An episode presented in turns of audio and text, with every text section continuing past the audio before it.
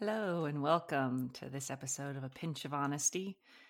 Um, it is Tuesday, Tuesday the 22nd, getting closer and closer and closer to Christmas.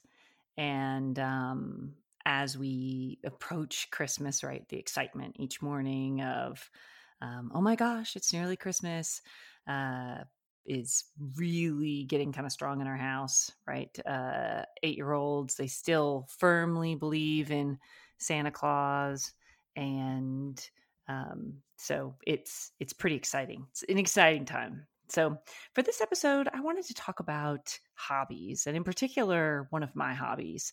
Um, I am, for those of you that don't know me, uh, an avid crafter. However, um, one of the crafts that I've done for kind of as long as I can remember is knitting, right? So anything with yarn, knitting, crocheting, those types of things. My grandma taught me when I was small. And so I've done it ever since, right? And um, here are some funny things about crafting for folks who are non crafters uh, that they may not know about. All right. So, um, first of all, uh, the amount of yarn you have and, and the store of yarn you have is called your stash.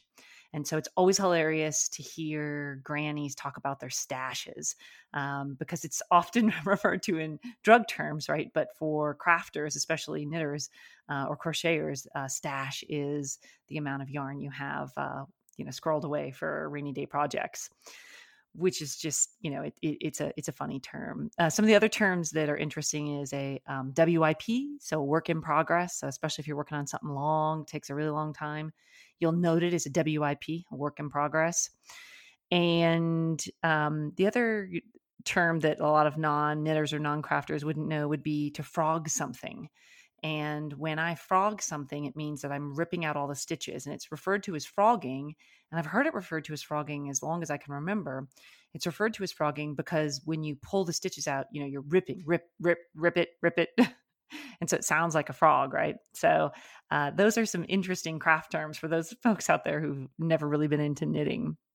Um, annually, kind of around this time of year, I go through uh, my Ravelry queue and I'll clean it up. So there is a space on the internet. Um, I actually uh, joined this particular space very early on. So, a girlfriend of mine who is a librarian had seen an article about uh, in the New York Times about a new online uh, community for knitters, and it was called Ravelry. And at the time, um, there were just a couple thousand people on this site. And so um, I requested to join. They didn't have the bandwidth to have, ter- you know, like a lot of people on it, or you know, hardly, you know, what you would see out there today. Um, and so it took it took a few months before my request to join uh, was approved. And when it was approved, then I joined, you know, this worldwide community called Ravelry, and it has really, for me, anyways, changed how I knit and how I craft because I can catalog all of my yarn, I can catalog all my patterns. I can easily go through and match things up. I can put in dates that I want to have stuff done by. I can take pictures of completed items, right? So it's it is um, for me anyways a one-stop shop basically and almost any pattern you can imagine is out on ravelry somewhere right so you can always search for things and find them which is really cool as well um, and so this time of year, however, I'll go through so you can queue up patterns you want to work on. And what ends up happening over the course of a year is I'll find something, and I'll end up down a rabbit hole and I'll queue 10 patterns that are kind of similar where I'm trying to decide exactly what it is that I want to make, but I don't want to lose any of the patterns. And so what ends up happening is that I end up with hundreds of thousands of patterns queued in my uh, little area.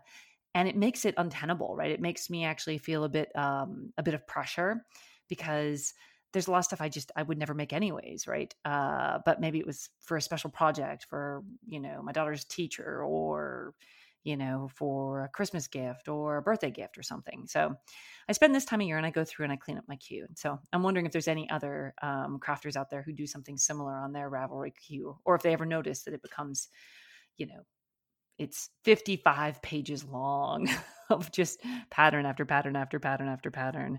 Um, and so, way back in the day, um, and back in the day, you know, I mean, probably 2005 ish, 2004, um, I really got into reading a lot of knitting and crafting blogs. And I found them just highly inspirational. And um, I used a blog reader at the time. So, and it, it, basically every day I would I would log into my computer and I would check, oh, okay, you know, who's posted something new. And blogs at that point were just a massive part of my life. Um, and I, I honestly, every single morning would go through and, and get caught up on all of my blogs. And I found a lot of people kind of, you know, across the country and across the world that I either have become friends with or um, or people that you know you kind of just see from afar while while reading their blogs. And you know, recently I've gone back through to figure out because over time um, my blog reading kind of waned, right? So my blog reader was kind of discontinued.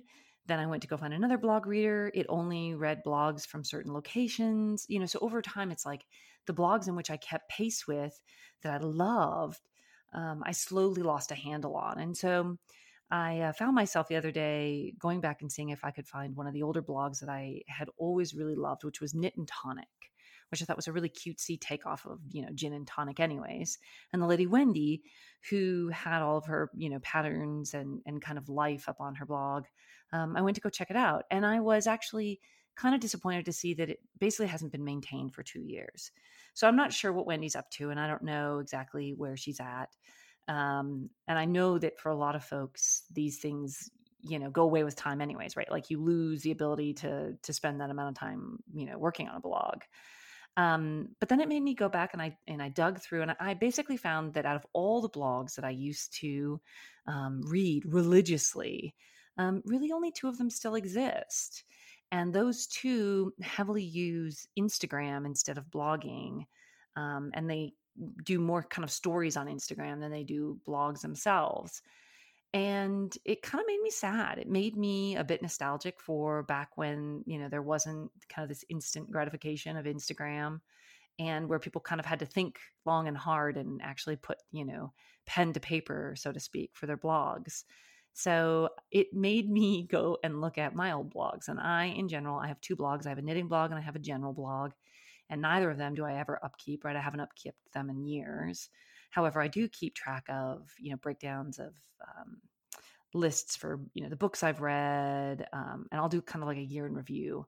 And so I figure maybe for the next uh, for the next podcast, I'll I'll go through you know a couple of my years in reviews, but it made me realize that what I used to spend a lot of time doing actually was going through and categorizing um, like top 10 favorite songs top 10 favorite, you know, colors in order, right? I mean, things highly mundane, highly mundane. Um, and I don't know why the obsession with ranking anyways, but it, uh, it kind of, it, brought me back to, you know, kind of the good old days of going through and, and trying to figure out something I think even to blog about. And so I would, you know, come up with these lists of things. And then I decided, you know, if I had to think about it in order, what would be my top 10 disaster films, right? Disaster films I love, right? Um, disaster films, you know, where I've either gone back and I've rewatched them or there's just something about them that, you know, I absolutely adore. And I couldn't come up with 10. So that's interesting, right? I couldn't come up with 10 disaster films, but um, here is my list and it's and it's in um oh, should I do it in order? I'll do it. I'll do it in order from first all the way to the last. So my very first and always favorite is Independence Day. Just always has been. Um, you know, we often quote things from Independence Day. Absolutely love Independence Day. Uh, the next one on my list uh, would have to be Night of the Comet. So, Night of the Comet came out in the 80s. And if you haven't seen it, you should try to go rent it at some point in time. Uh, but it was one of the very first Doomsday movies that I ever saw that I really just loved. So, Night of the Comet would be number two. Uh, number three would be Armageddon. What's not to love about Armageddon? Um, number four would be Doomsday. Uh, you know, a bit darker, but really like it. Uh, next, you would have 28 days later. Uh, I kind of feel like with COVID and what's going on in England currently, they're living 28 days later. next would be the day after. And lastly, I think I would put on their Deep Impact. So there are quite a few asteroid impact films on my list, uh, kind of end of the world doomsday But uh, what would be your list, right? If you had to come up with a list of your favorite doomsday movies, what would be your list? And uh, do you have any that are similar to mine? Um, so on this Tuesday, you know, we've been uh, again watching more holiday films, um, playing catch, uh, trying to keep a bit of normalcy. So I still have my daughter going through, and we're still practicing some multiplication tables, and you know, doing some reading, trying to keep things a bit consistent, right? So it's not full on, full on break, um, but she's still doing some stuff and you know some chores, um, and of course. Uh, trying to make sure that all the last little bits of things are taken care of. And so yesterday, it was the day to go and kind of drop off a whole big swath of packages. And I was stressed. I was pissy. I was, to some extent, really agitated because we just had these stacks of gifts and things to get, you know, not get rid of, but to, to deliver. And you know my daughter had to go to swim practice and i was trying to just you know frantically get everything done. And i took a moment to take a breath and to remember that this is about happiness and joy. It's about being present and yeah there's a lot to get done but if you're not enjoying the getting done um, you're missing a bit right you're missing a bit of what the holidays really are intended for and so took some deep breaths got myself a nice sparkling water, and then, you know, hit the ground running. And as I did, every time I wrapped something, every time I put something in a bag, I thought about the person and I thought about the joy I wanted to give them, the happiness I wanted to give them.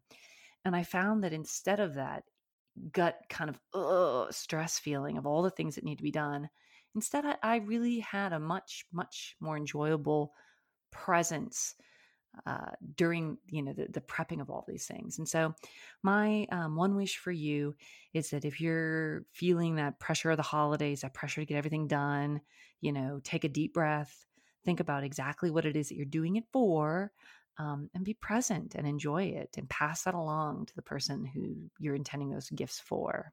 So happy nearly christmas eve and we'll see you in the next day or two. Thanks for tuning in